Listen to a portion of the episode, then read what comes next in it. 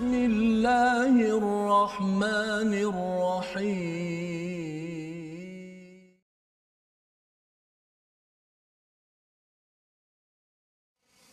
قل لو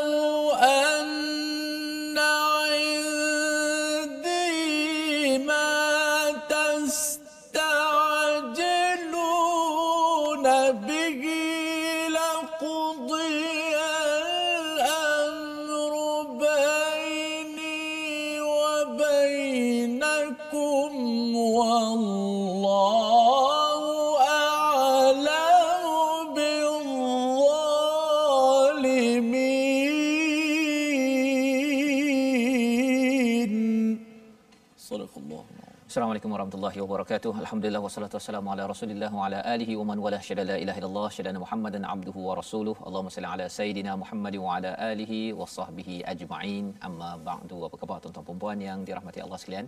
Kita bersyukur pada Allah Subhanahu wa taala pada hari yang berbahagia ini kita uh, berada untuk sama-sama meneruskan uh, perbincangan dan juga bacaan daripada Al-Quran daripada surah Al-An'am, surah yang penuh dengan peringatan kepada kita untuk mentauhidkan Allah, bagaimana perjuangan Nabi sallallahu alaihi wasallam di Makkahul Mukarramah. Surah Al-An'am ini penuh dengan perjuangan dan perjuangan inilah yang kita ingin lihat dari halaman ke halaman. Pada hari ini kita pada halaman 134 bersama dengan Ustaz Tirmizi Ali. Apa khabar Ustaz? Baik, Alhamdulillah. Alhamdulillah Ustaz ya. Kita surah Al-An'am masih lagi. Allah. Kita uh, semangat surah Al-An'am ini amat menarik disebabkan mungkin ada yang merasakan ya saya sendiri pun merasakan surah Al-Baqarah itu panjang, surah uh, An-Nisa ataupun surah Ali Imran itu panjang, uh, nampak sukar. Tetapi sebenarnya kalau kita lihat di antara uh, Makkiyah dan Madaniyah, Makkiyah ini salah satunya surah Al-An'am perjuangan para sahabat bersama dengan uh, surah ini sebenarnya yang lebih mencabar ialah pada Makkiyah pada Makkiyah kerana apa kerana ia bercakap tentang tauhid tentang tentang keesaan kepada Allah Subhanahu Wa Taala. Jadi kita nak belajar pada hari ini jangan lupa untuk share di Facebook masing-masing tuan-tuan dan puan adik-adik yang berada di depan kaca TV di Facebook dan sama-sama kita mulakan majlis kita pada hari ini dengan Ummul Quran Al-Fatihah dipimpin oleh Ustaz Tirmizi. أعوذ بالله من الشيطان الرجيم. بسم الله الرحمن الرحيم. الحمد لله رب العالمين. الرحمن الرحيم. مالك يوم الدين. إياك نعبد وإياك نستعين. اهدنا الصراط المستقيم. صراط الذين أنعمت عليهم غير المغضوب عليهم ولا الضالين آمين Amin ya rabbal alamin. Kita begitulah bacaan Al-Fatihah untuk kita sama-sama mengingatkan kepada diri kita bahawa perjuangan kita ataupun hidayah yang kita mohon pada Allah Subhanahu Wa Taala adalah hidayah orang-orang yang diberikan nikmat. Dan orang-orang yang diberikan nikmat kalau kita bermula daripada Makkah itu adalah perjuangan tauhid perjuangan akhlak. Dan itulah yang kita dapat daripada surah al-an'am ya surah al-a'raf dan surah-surah yang seterusnya. Di dalam al-Quran ini ada hampir 2 per 3 surah yang diturunkan sebelum nabi berhijrah ke ke Madinah yang digelar sebagai Makkiyah. Jadi pada hari ini apakah sinopsis bagi halaman 134 sama-sama kita saksikan. Pada ayat 53 Allah menceritakan tentang ujian orang miskin pada orang kaya ya. Ini adalah satu perkara yang kita akan perhatikan. Ia ada kaitan dengan uh, cara kita melihat miskin dan kaya ada kaitan dengan ketauhidan kepada Allah Subhanahu Wa taala. Diteruskan pada ayat 54 hingga 55 antara bentuk kasih sayang Allah kepada hambanya yang Allah akan nyatakan salah satu perkara bagaimana menyikapi dalam hidup kita kepada orang-orang yang yang mempunyai iman ya dan seterusnya pada ayat 56 mencegah debat antara nabi dengan orang musyrik ya itu yang kita akan lihat macam mana uh, Allah uh, me, me, memimpin kepada Nabi Muhammad sallallahu alaihi wasallam dan ayat 59 kunci mengenai perkara gaib serta alam semesta ada hanya kepada Allah Subhanahu wa taala. Jadi ini adalah sinopsis pada hari ini dan mari kita baca daripada ayat 53 hingga 56 pada bahagian pertama ini insya-Allah. Baik, terima kasih Fadil Ustaz Fazrul, sidang penonton, sahabat-sahabat Al-Quran, muslimin muslimat yang saya kasih sekalian. Alhamdulillah syukur kita panjatkan ke hadrat Allah Subhanahu Wa Taala dengan izin dan limpah kurniaannya dapat sama-sama kita berada di surah Al-An'am muka surat ke-134 hari ini tidak lain tidak bukan kita mengharapkan keredaan Allah Subhanahu Wa Taala meredai kita semua dan meredai amalan-amalan soleh yang kita lakukan insya-Allah. Moga-moga ia eh, dikategori sebagai amalan soleh insya-Allah. Baik, kita akan bacakan daripada ayat yang ke-53 hingga 56 terlebih dahulu.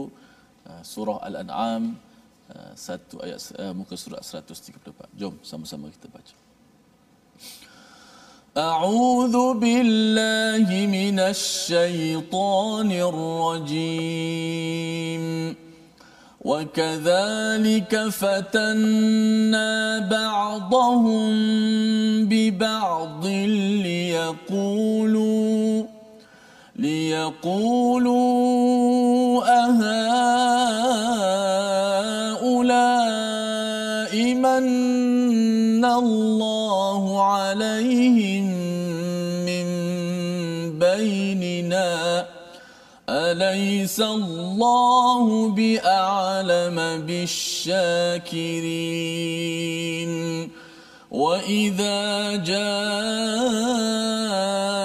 الذين يؤمنون بآياتنا فقل سلام عليكم كتب ربكم على نفسه الرحمة أنه من عمل منكم سوءا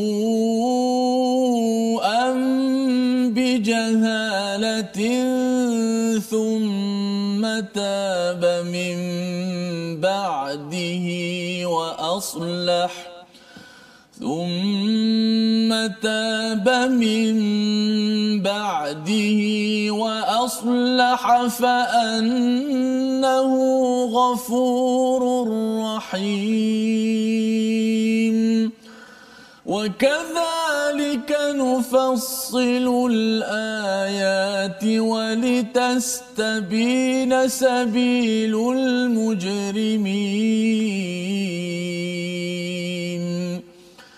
قل إني نهيت أن أعبد الذين تدعون من دون الله قل لا أتبع أهواءكم قد ضللت إذا قد ضللت إذا وما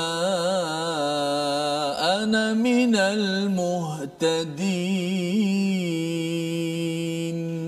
صدق الله Surah Al-Azim, gitulah bacaan daripada ayat 53 hingga 56 surah Makiyah ini banyak menceritakan tentang iman. Dan apakah peranan dalam uh, peranan iman dalam kehidupan kita tuan-tuan sekalian? Ialah bila kita membaca surah-surah uh, Makiyah yang banyak berkaitan dengan iman ini ia menguatkan motivasi kita. Ia menguatkan semangat kita dan inilah yang Allah nyatakan pada ayat 53 demikianlah kami telah menguji sebahagian daripada mereka dengan sebahagian yang lain agar mereka berkata orang-orang seperti inikah di antara kita yang diberi anugerah oleh Allah Subhanahu Wa Taala. Apa yang berlaku di Mekah itu, ini kalau kita perasan uh, surah Al-An'am ini turun sekitar uh, tahun 11 12 uh, kenabian Nabi. Jadi ini adalah di fasa hujung Nabi, uh, uh, komplot dibuat oleh musyrik untuk menghapuskan Nabi Muhammad sallallahu alaihi wasallam, menghapuskan sahabat. Dan ini zaman yang amat-amat dahsyat ya, penuh dengan tragedi. Dan apakah yang berlaku? Mereka merasakan bahawa uh, orang-orang Islam ini adalah orang-orang yang tidak kelas, uh, tidak setara dengan mereka. Apa yang mereka cakap ya, aha ula imanallahu alaihim min bainina. Ya, ini ke orang yang Allah dah beri anugerah. Ha, dia nak ceritakan apa pasal mereka ni adalah golongan elit mereka ni ter, uh, ber, berpengaruh uh, hartawan uh, di kalangan pemimpin di Mekah. Jadi mereka merasakan bahawa ini Bilal ini orang-orang biasa-biasa. Eh, ini orang miskin ya. Uh, walaupun ada Abu Bakar tetapi uh, kumpulan seperti Abu Bakar yang yang uh, beriman yang kaya tidak ramai ya. Ramai yang beriman yang mengikut nabi pada awalnya itu adalah di kalangan orang-orang biasa orang-orang miskin. Jadi Allah menyatakan di hujung itu alaisallahu bi'alama bisyakirin tidakkah Allah lebih mengetahui tentang mereka yang bersyukur kepadanya? Jadi apakah uh, cara kita melihat yang Allah beritahu di sini ialah Allah mengingatkan pada musyrik kepada kita juga iaitu Allah lebih mengetahui siapa yang bersyukur bukan orang kaya bukan orang miskin bukan orang uh, yang memimpin bukan yang dipimpin. Yang Allah angkat yang Allah hargai adalah di kalangan orang yang yang bersyukur. Jadi inilah kisah yang kita boleh belajar kalau kita baca lagi al-Quran dalam uh, kaum Nuh pun sama juga. Kaum Nuh memandang pengikutnya adalah uh, tidak kelas ya uh, orang-orang miskin tidak golongan elit. Dan uh, cara berfikir ini dia boleh juga masuk kepada zaman kita di mana kita bila melihat orang itu ada kereta besar, ada rumah besar, kita rasa bahawa dia ini diberkati. Ha ya, maksudnya bisnesnya berkat. Kalau dia buat bisnes kena tutup kedai, ha, ini bisnes tak berkat. Adakah itu tauhid yang betul? Tidak betul ya kalau kita nak cakap bahawa bisnes dia tak jadi ataupun dia pakai kereta kecil ataupun dia tak ada kereta rumah pun sewa kalau kita kata bahawa itu adalah uh, tidak berkat bukannya lambang ketauhidan sebenarnya sahabat-sahabat dahulu mereka lebih teruk daripada itu pun ada. Ya jadi cara cara kita melihat tauhid ialah makin orang itu bersyukur sama ada dia kaya ataupun dia miskin sama ada dia berpengaruh ataupun tidak selagi dia bersyukur dan kita tidak boleh mengukur kesyukuran seseorang syukur itu diketahui oleh siapa? Oleh Allah Subhanahu Wa Taala. Jadi ini adalah satu um, satu kefahaman yang penting yang Allah berikan kepada kita pada ayat 53 pada ayat 54 dan apabila orang yang beriman kepada ayat-ayat kami datang kepadamu maka katakanlah salamun alaikum. Ha, ini adalah uh, sikap yang Allah ajarkan kepada orang-orang yang beriman. Ya wa idza ja'aka alladhina yu'minun bila datang orang beriman kepada Nabi sallallahu alaihi wasallam bi ayatina ya kepada ayat kami dia dia beriman pada uh, ayat-ayat Allah apa yang perlu kita buat apa yang Nabi disuruh untuk buat salamun alaikum beri salam Ha, tapi biasanya ustaz ya kalau beri salam ni biasanya orang muda pada orang tua contohnya kan uh, orang yang atas kenderaan kepada yang berjalan kaki contohnya. Jadi maksudnya daripada uh, kita menghormatilah ya uh, kepada orang yang satu lagi. Tetapi dalam ayat ini menariknya ialah yang perlu beri salam bukan orang beriman kepada nabi. Nabi yang kena beri salam kepada orang beriman. Ha itu betapa mantapnya Allah uh, memuliakan orang yang beriman kepada siapa? kepada biayatina. Apakah yang boleh kita ambil pada tahun ini untuk kita amalkan sekarang ialah kalau kita jumpa orang yang percaya pada Quran. Ada mak cik kan, ada adik anak yang kecil, uh, pak cik, ustaz saya nak belajar Quran contohnya. Kita perlu memuliakannya seperti mana Nabi diajarkan faqul salamun alaikum. Nabi beri salam kepada orang beriman uh, kepada Al-Quran ataupun ayat-ayatnya ataupun yang ingin beriman pada Allah.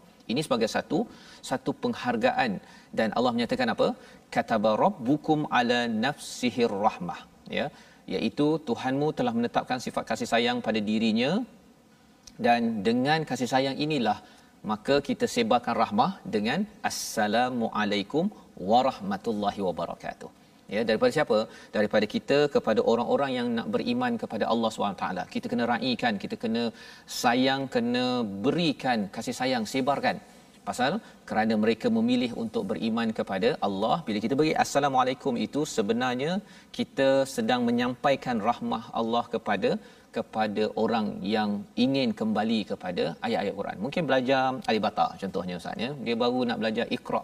Ya ada je baru ni kita ada seorang uh, yang uh, nak belajar Iqra. Jadi bila dia nak belajar Iqra memang kita kena assalamualaikum. Raikan ya tuan-tuan pun sama anak nak belajar ke assalamualaikum. Maksudnya kita sebarkan rahmah. Innahu man amila minkum su am bijahalatin thumma taba min ba'dihi wa aslaha fa annahu ghafurur rahim. Bahagian hujung ayat 54 ini amat menarik ya kerana apa? Kerana Allah menyatakan tanda Allah rahmah ini selain daripada assalamualaikum kita beri, Allah menawarkan apa? Barang siapa berbuat kejahatan di antara kamu kerana kejahilan, kemudian dia bertaubat setelah itu dan memperbaiki dirinya, maka dia Maha Pengampun lagi Maha Penyayang. Inilah uh, message tauhid betapa Allah ini penyayang yang perlu disebarkan. Apa maksud ayat, uh, bahagian kedua ayat tersebut ayat 54? Siapa yang pernah melakukan perkara buruk bijahalah. Apa maksud bijahalah? Dia terpengaruh uh, jahal itu maksudnya uh, bodoh. Tetapi lebih daripada itu jahil ini bukan sekadar intelektual tak tahu. Kadang-kadang tahu tetapi dari segi perasaan dengki dia mungkin iri hati mungkin dia uh, mengikut kepada hawa nafsu itu juga digelar. Itu maksud jahil. Maka kalau orang buat silap ya pasal ada orang ustaz ya dia belajar agama belajar Quran tapi masih lagi buat silap sebenarnya dia masih jahil jahil apa? Jahil tauhid kepada Allah SWT pasal kalau dia jelas Allah ini siapa dia tidak akan berbuat su. Tapi ada masa kita jahil dari segi perasaan kita Allah menawarkan apa? Thumma. Ha perkataan summa itu menarik. Dia bukan wataba ya. Bukan fataba tetapi thumma thumma ini maksudnya uh, bukan sehari mungkin bukan dua hari. Mungkin selepas dia dah buat setahun dua tahun dia teringat balik alamak saya ada tertinggal solat. Saya pernah buat dosa pada dua tahun lepas. Thumma itu maksudnya masa yang panjang.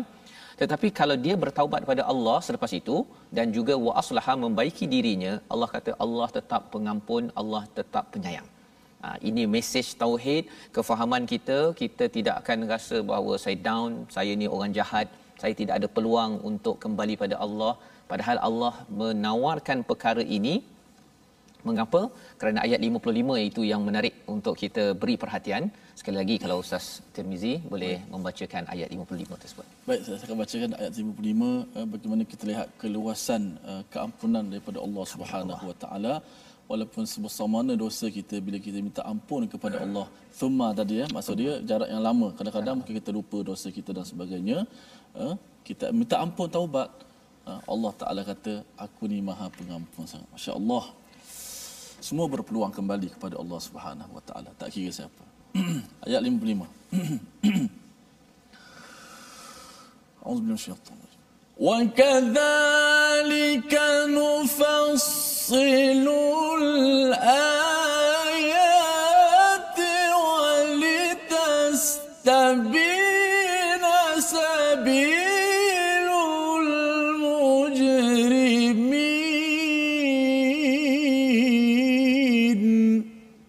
Sadaqallahul azim.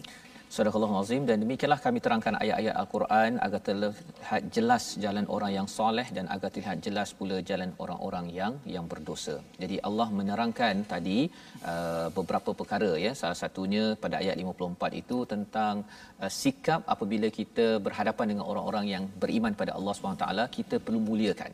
Assalamualaikum. Kita berikan kerana itu tanda kita sedang menebarkan rahmah dan lebih daripada itu kalau dia ada buat silap kita beritahu pada dia bahawa kembalilah pada Allah ya kalau katakan orang itu orang kafir ataupun orang yang bukan Islam kembali pada Allah baiki maka sesungguhnya Allah ini Maha Pengampun lagi Maha Penyayang. Jadi bila Allah buat kesimpulan pada ayat 55 wa kadzalika nufassilul ayat ini adalah satu pelajaran yang penting tentang al-Quran. Al-Quran menerangkan tauhid dan menerangkan peluang yang Allah sebarkan, kasih sayang Allah sebarkan kepada seluruh alam dan kalau kita baca Quran, tuan-tuan baca Quran, tuan-tuan juga adalah penyebar rahmah. Penyebar rahmah beritahu bahawa sebenarnya Allah bagi peluang. Ya, jadi kalau anak kita buat tersilap ke, kita bagi peluang. Ya, kita terangkan balik dan istilah kat sini walitastabina sabilul mujrimin. Menjelaskan ha, penjelasan ini penting. Pasal apa? Kadang-kadang anak kita mungkin tak faham apa yang ada dalam al-Quran. Jadi kita kena buat penjelasan. Penjelasan ayah cakap duduk dengan anak ya.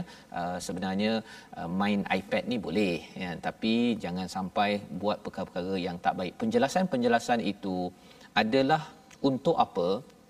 Untuk memastikan si anak ataupun diri kita uh, tahu sabilul mujrimun mujrimin ini apa ataupun jalan orang-orang yang soleh. Kalau kita tidak jelaskan, contohlah ya dia baca Quran dia baca tapi tidak jelas ya ataupun dia dah baca Quran dia tidak jelas bahawa sebenarnya Allah ini penuh rahmah. Dia akan jadi apa ustaz? Kalau orang yang uh, dia tak faham bahawa Allah ini rahmah dia mungkin kalau dia dah buat silap putus asa. Putus asa. Ya, lepas tu ada pula orang lain cakap engkau ni memang jahat, pelesit apa sebagainya. Confirm neraka kata dia. Confirm neraka kalau cakap begitu. Memang kalau dia dah masuk penjara ke, dia dah buat silap ke, ingat ada, ada, ada kisah apa hadis yang yang bunuh 100 orang. Bunuh 100 orang. Yang ke-99 ditanya seorang lagi kan mungkin orang alim ni mungkin dia tak uh, dia jawapan itu ya ha? ahli ibadah itu yang Allah tak terima dah kamu dosa banyak sangat ya. sekali dengan dia dia kena bunuh sekali kena bunuh nak ceritakan betapa uh, dakwah kepada tauhid ini perlu dengan ilmu dan inilah yang kita belajar membawa kita pada perkataan kita pada hari ini iaitu syakara maksudnya bersyukur 75 kali disebut di dalam al-Quran dan kita lihat pada ayat 53 tadi bahawa sebenarnya Allah menghargai orang yang bersyukur. Bukan kaya tanda mulia bukan miskin tanda hina. Tetapi hina, uh, orang miskin boleh mulia kerana bersyukur orang kaya boleh terus mulia sampai ke syurga kerana kerana bersyukur. Dan tanda bersyukurnya itu kita terjemahkan kepada kita menghargai nikmat paling besar iaitu iman sehingga kan nabi memberikan salamu alaikum dan memberi harapan kepada kesilapan yang ada dan terus menjadi orang yang soleh. Kita berhenti sebentar dalam My Quran Time baca faham amal insya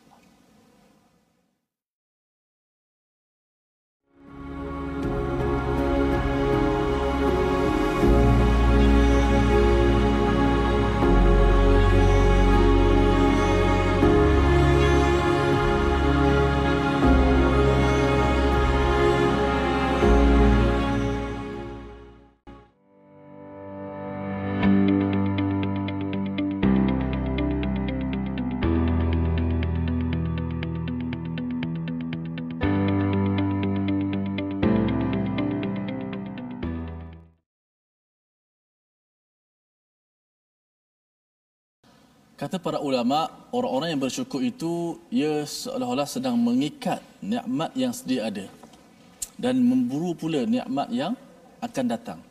Kerana itulah janji Allah, la in syakartum la azidannakum. Kalau kamu bersyukur, pasti aku akan tambahi nikmat kepada kamu. Dan orang-orang yang tidak bersyukur, kufur kepada Allah Subhanahu Wa Taala, nikmat yang diberikan, ia seolah-olah ingin membiarkan nikmat yang ada pada dia pergi daripadanya dan membutakan terus daripada nikmat yang baru. Maka marilah sama-sama kita sentiasa bersyukur kepada Allah Subhanahu Wa Taala sebagaimana yang telah dikupas oleh Ustaz Fazrul. Orang miskin bersyukur, orang kaya bersyukur, majikan bersyukur, pekerja bersyukur dan keluarga kita terus bersyukur. Bila sebut pasal syukur ni saya teringat uh, lagu Raihan tu. Syukur-syukur tu. Ustaz nak nyanyi Tapi ya? kalau Ustaz Tarmizi dia dah okay. saya minta dia nyanyi dah. Tapi kalau saya nyanyi takut takut orang tidur pula sombang. Ha, syukur ya Allah dia katakan. Syukur. syukur itu banyak caranya. Betul. Antaranya taat beribadat pada Allah. Makin syukur eh makin kuat taat kepada Allah. Itu antara baca satu, baca satu Quran ini sebenarnya tanda syukur Ustaz ya. Allah, Allah berikan anugerah besar hmm. dan kita buka hadiah ini setiap hari. Tengok macam orang bagi hadiah lah kan. Orang bagi hadiah kita buka setiap hari kan. Hmm. Ha, pasal apa? Pasal ia amat berharga hmm. dalam hidup kita. Hmm, baik. Penonton-penonton sekalian, eh, saya nak ambil sedikit tajwid pada hari ini. Hari ini sifat uh, yang terakhir adalah sifat-sifat huruf ataupun sifat tunggal. Uh, iaitu sifat istitalah. Uh, mungkin jarang kita tengok istitalah. Bahasanya maksudnya memanjang. Uh, apa yang panjang tu? Uh, istilahnya ialah uh, yang dimasukkan dengan memanjang ataupun istitalah ni uh, makhraj hurufnya berpanjangan di bahagian tepi lidah hingga ke makhraj lam. Uh, huruf ni satu saja huruf dad. Uh, bila sebut huruf dad ni memanglah uh, antara huruf yang paling suka susah. Ini bukan nak menakut-nakutkan uh, sahabat-sahabat al-Quran ya, tapi memang huruf dad ni tak ada dalam bahasa lain, tidak ada dalam bangsa lain, hanya ada bahasa Arab. Lughatuna lughatud dad bahasa kami adalah bahasa huruf dad. Jadi saya tak nafikan bukan uh, bukan mudah untuk menyebut huruf dad. Cuma saya boleh bagi panduan begini kepada sahabat-sahabat Al-Quran sekian. Bila sebut dad, da, du, di, ad, walad, dallin. Okey. Bila sebut dot, saya cadangkan kepada penonton-penonton, jangan kita sebut dot bunyinya bunyi seperti yang pertama bunyi huruf ta. Ada orang sebut dot dengan ta. Kan? Wala ta oh, bunyi ta lin pula. Tak boleh ta yang pertama. Yang kedua, jangan bunyikan dot bunyinya seakan ataupun seperti huruf dha. Huruf dha. Ada sebahagian menyebut wala dha, wala dha pula huruf dha. Jangan.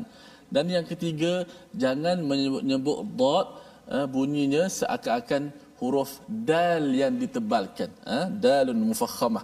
Dal yang ditebalkan ni tidak ada dalam bahasa Arab. Tak ada huruf da, orang baca da.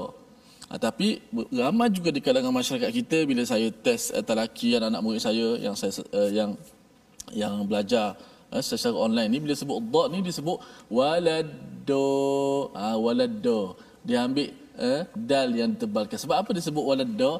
Kerana dia hanya memfokuskan dot itu pada hujung lidah. Dia hanya letak hujung lidah saja di langit. Jadilah dia walada. Jangan sebut dot seperti ta. Saya ulang seperti ta dan jangan sebut dot seperti za dan jangan sebut dot seperti huruf dal yang tebal. Ha? Dot dia adalah makhrajnya adalah bahagian tepi lidah yang diangkat ke gerhang atas. Okey huruf dot. Ad do du di kita lihat sikit contoh ya contoh di slide kita huruf ta wa dhalla anhum wa dhalla anhum fatanna ba'dahum bi ba'd ha, dalam surah yang kita baca ni ayat 53 tu. ba'dahum bi ba'din kemudian ayat yang ke-56 tu di hujung tu qad dalaltu idza qad qad dalal Ah, hati-hati kalau ada dal yang mesti kita izharkan matikan dal tu qalqalah jangan qaddalal. Ha, jangan masukkan dal dalam dad dal tu kena matikan. Qad qad qalqalah yang telah, telah kita belajar kan.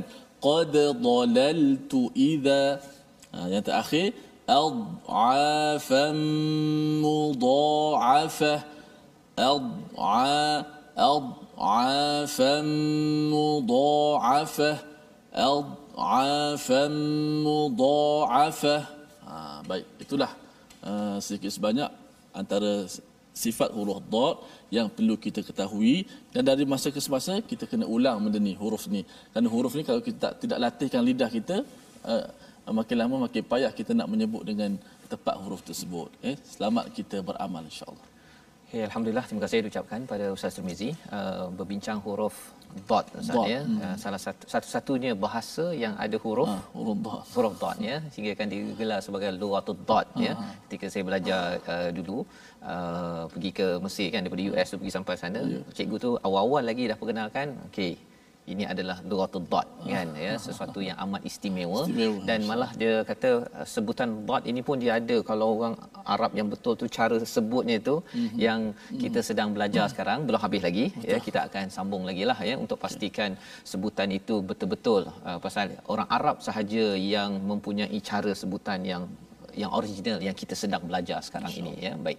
Kita teruskan pada hari ini. Kita melihat kepada ayat 57 hingga ayat 59 Uh, sebelum itu pada ayat 56 tadi kita belum lagi berbincang ya apakah maksudnya qul inni nuhitu an a'budallazi natad'una min dunillah. Ya katakanlah ya sebagaimana yang kita maklum dalam surah al-an'am ini banyak kali Allah mengulang-ulang perkataan qul satu kul itu untuk siapa? Kita sampaikan pada kepada orang ramai. Tapi sebelum kita sampaikan, kita mengajak orang, ya, Nabi diajar untuk mengajak kepada orang-orang di Mekah itu untuk diri sendiri. Ya, kerana kita bila cakap pada diri, sesungguhnya aku dilarang untuk beribadah kepada Tuhan ataupun aku tidak akan mengikuti ya, aku dilarang menyembah Tuhan yang kamu sembah selain Allah bila kita cakap pada diri kita kita yakin bahawa aku tidak akan uh, menyembah selain daripada Allah Subhanahu taala mengapa kerana kita dah belajar tadi kita dah belajar Allah ini suka orang bersyukur. Allah ini mempunyai rahmah yang luas. Allah Maha Pengampun. best kan amat menarik bila kita bertauhidkan kepada Allah SWT. Tetapi kalau kita uh, menyembah selain daripada Allah, ya berhala-berhala dia tidak boleh buat apa-apa. Dia tidak ada rahmah, dia tidak mengampunkan kerana dia tak ada apa-apa.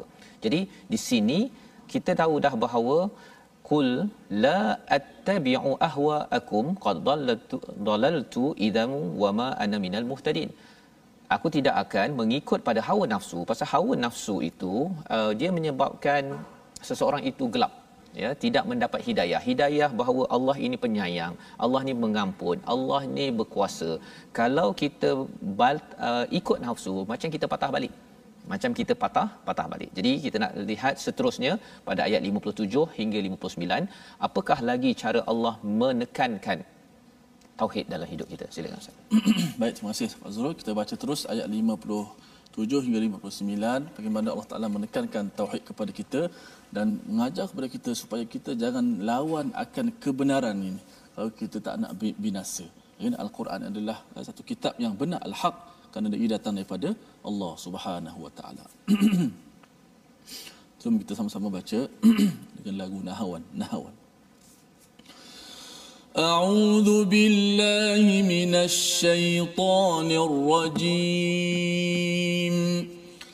قل إني على بينة من ربي وكذبتم به. ما عندي ما تستعجلون به. إن الحكم إلا لله. إن الحكم إلا لله يقص الحق وهو خير الفاصلين.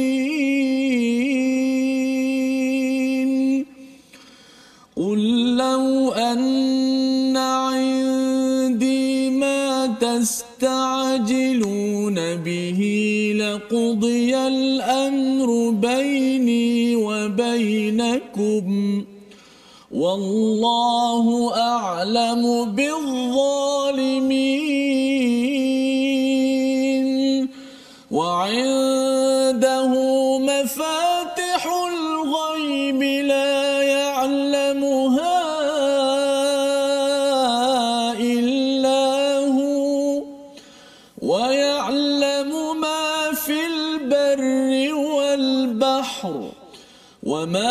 تسقط من ورقة إلا يعلمها ولا حبة في ظلمات الأرض ولا حبة في ظلمات الأرض ولا رطب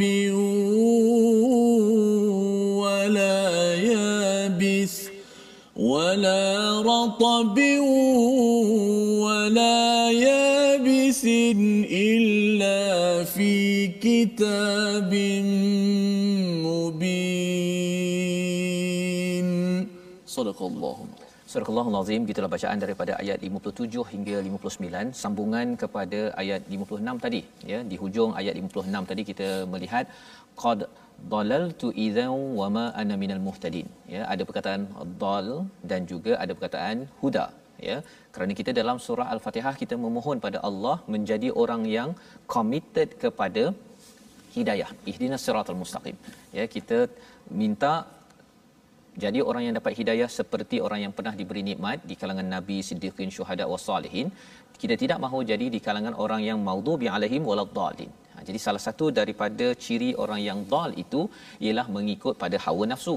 Dia tidak mengikut kepada ilmu ataupun cahaya daripada Allah. Dal ada kaitan dengan sesuatu yang gelap, sesuatu yang sesat di dalam kehidupan. Maka pada ayat yang ke-57 sekali lagi Allah menyatakan, "Qul katakanlah." Maksudnya perkara ini perlu disampaikan oleh nabi kepada orang-orang musyrik yang masih lagi mereka ini melawan dan malah pada tahap ini ya ketika turunnya surah Al-An'am dalam satu masa ini mereka berlawan itu melawan nabi bukan sekadar dalam bentuk hujah tetapi dalam bentuk fizikal mereka mendenda mereka memukul dan sebagainya tetapi masih lagi bagi umat Islam perlu berhujah inni ala bayyinatin mir rabbi wa kadzabtum bih Sesungguhnya aku ini di atas petunjuk yang nyata, hujah yang jelas daripada Tuhanku dan kamu yang mendustakannya. Jadi masih lagi umat Islam pada waktu itu berhujah dengan perkataan. Mereka tidak balas dengan uh, dengan tangan, mereka tidak berperang. Kerana apa? Kerana di sini perlu difahami ya. Ma indi ma tastajilu nabi ya. Pada sisi kami pada sisiku tidak apa tidak ada apa yang kamu minta. Ha, mereka minta azab. Kalau betul sangat uh, Tuhan itu betul ataupun betul ada hari akhirat uh, datangkan. Itu antara perkataan-perkataan mereka. Jadi pada waktu itu bila orang cabar ini cara kita berhujah dalam hidup kita pada waktu ini pun kalau ada orang mencabar sesuatu berkaitan dengan keimanan kita jangan lawan dengan menyambut cabaran itu. Kata okey okey aku akan bagi kau kan kita balas uh, balik semula. Itu bukan apa yang yang diajarkan oleh Allah dalam ayat 57 apa yang diajarkan? Inil hukmu illa lillah hukum ataupun uh, nak menentukan uh, azab kepada sesuatu kaum itu hanyalah milik Allah yaqussul haq dia menerangkan yang benar wa huwal wa huwa khairul fasilin. Dan Allah lah yang membuat keputusan. Kalau katakan uh, kita sendiri ustaz ya nak balas kepada seseorang rasanya kalau orang tumbuk kita memang nak tumbuk terus ya? Tetapi itu bukan yang diajarkan oleh Allah ya. Malah ditekan lagi pada ayat yang ke-58 qul sekali lagi lau anna indi kalaulah padaku ini apa yang kamu inginkan yang mereka minta azab minta tunjuk itu ini apa sebagainya laqudiyal amr Laku dia al-amr ini maksudnya apa? Telah tentu telah diputuskan urusan. Maksudnya manusia dia akan terus balas dia. Terus azab saja. Baini wa bainakum. Wallahu a'lamu bizzalimin. Tetapi sebenarnya yang tahu siapa yang zalim sebenar-benarnya adalah Allah. Hanya Allah. Bukan manusia, bukan Nabi Muhammad pun. Contohnya lah, contohnya Abu Sufyan. Abu Sufyan itu memang memang menentang Nabi di Mekah Ustaz ya. Tetapi uh, Allah tak bagi dia. Allah bagi peluang lagi Allah bagi peluang lagi tadi yang Allah cakap tadi. Allah ni Maha penyayang. Summata ba min ba'dihi wa aslaha fa annahu ghafurur rahim ayat 54 jadi Allah yang Maha rahmah bagi peluang pada Abu Sufyan. Bagi peluang bagi peluang bagi peluang. Dan rupanya ketika peristiwa Fathu Mekah ketika Nabi dah patah balik ke Mekah itu Abu Sufyan adalah orang yang masuk Islam dan siapa yang berlindung di rumah Abu Sufyan akan selamat itu perkataan Nabi sallallahu alaihi wasallam Cuba bayangkanlah kalau katakan sahabat ada yang dapat kekuasaan untuk balas kepada orang musyrik, ya. Sudah tentu rasanya Mekah tu tak ada Ustaz. Rasanya kalau mereka lawan dah embargo uh, tak nak apa berjual beli sampai makan kepada daun-daun kayu itu memang tak tahannya. Ada yang kena sula, ada yang kena sebat dengan batu di atas ni. Kalau ikutkanlah ya manusia, kapasiti manusia kalau dia ada kemampuan untuk balas balik, rasanya Mekah tu dah habis dah dan kita tak berjumpa Kaabah. Tetapi kerana Allah yang mengetahui orang yang zalim, apa kaitan dengan kita pada waktu ini? Kadang-kadang kita ada orang yang uh, buat sesuatu dengan kita Ustaz ya. Uh, kaedah daripada ayat ini jangan cepat-cepat untuk tastakjilu nabi membalas balik dengan uh, apa dengan hukuman ya pasal di sini ayat 57 tu inil hukmu illa lillah jadi bila kita jelas perkara ini tauhid menyebabkan kita serahkan hukuman pada Allah kita tugas kita mengajak. Ha ya, tugas kita adalah mengajak sebaik mungkin dan kalau ada orang degil lagi kita banyakkan berdoa kepada Allah Subhanahu Wa Taala. Dan ayat 59 itu Allah bercerita tentang bagaimana kekuasaan Allah Subhanahu Wa Taala. Ya, sekali lagi kita mungkin nak baca ayat 59 ini untuk kita jelas bahawa kalau katakan dalam hidup kita ni rasa kita down dengan ada orang yang me, me, apa mengacau kita ataupun kita down dengan ujian yang ada kita down dengan covid-19 contohnya memberi kesan yang pelbagai kita kena ingat bahawa segala perkara itu ada ilmunya di sisi Allah kita baca daripada ayat 59 sekali lagi insyaallah Allah وعنده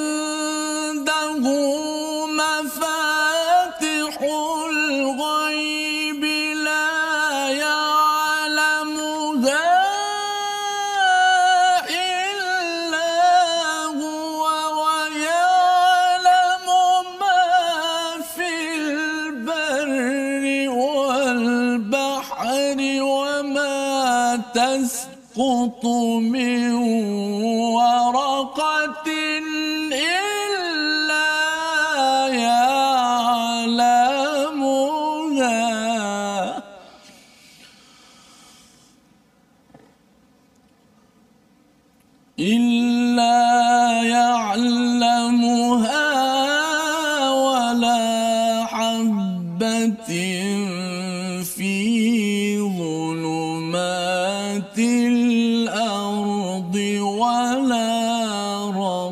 رطب ولا يابس ولا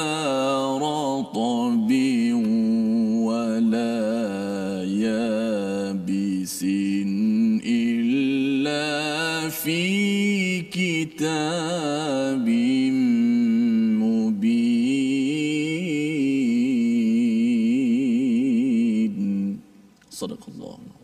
Surah Al-Azim ayat 59 dan kunci-kunci semua perkara ghaib ada padanya. Itu adalah permulaan Allah menyatakan segala-gala ya uh, mafatihul ghaib ya kunci-kunci kepada ghaib itu ilmunya hanya pada Allah Subhanahu Wa Taala. Apa kepentingan kita mengetahui perkara ini? Kita tahu kalau katakan Allah yang memegang kunci-kunci ini, maksudnya Allah lah yang menguasai segala-galanya. Allah lah yang yang berkuasa kerana Allah mengetahui. Ya, bila kita tak tahu, kita tidak berkuasa. Kan?